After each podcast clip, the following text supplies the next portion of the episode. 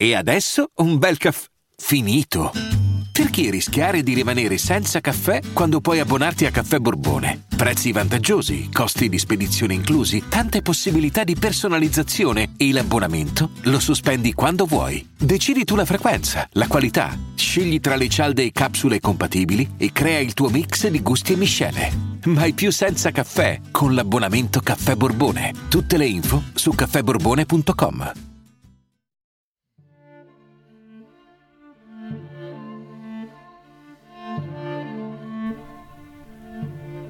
Questa, secondo molti, è la più grande storia d'amore di tutti i tempi. Ma se ci guardi bene dentro, sono solo due ragazzini incoscienti che si infilano dentro una trappola che li stritolerà.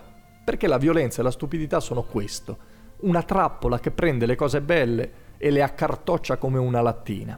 Non è un caso che tutto inizi con una rissa in piazza fra i Montecchi e i Capuleti. Succede da molto tempo che sangue fraterno macchi mani fraterne. A Verona.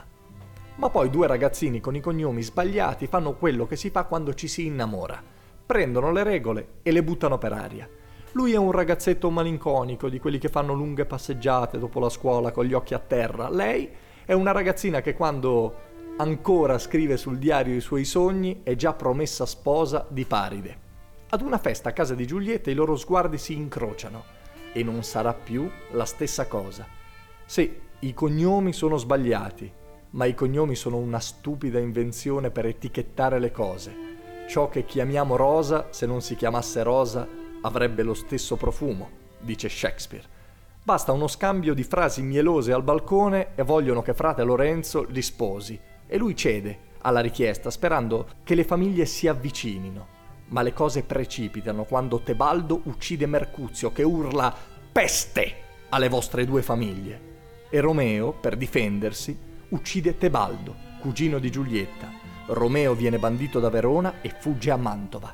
Giulietta dovrebbe sposare Paride, ma frate Lorenzo le dà un intruglio in grado di procurarle una morte apparente per 48 ore e contemporaneamente manda un messo a Mantova per comunicare tutto a Romeo.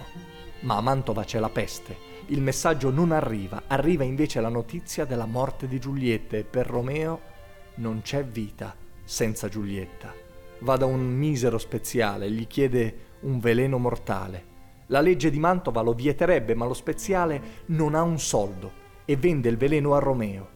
È la mia povertà che acconsente, non la mia volontà.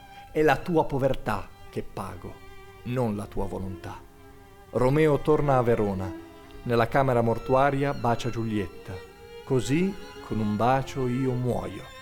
Lei si sveglia e lo vede ai suoi piedi, lo bacia sperando che ci sia rimasta una goccia di veleno sulle labbra, ma non basta, gli sfila il pugnale, qui dentro arrugginisci e dammi morte.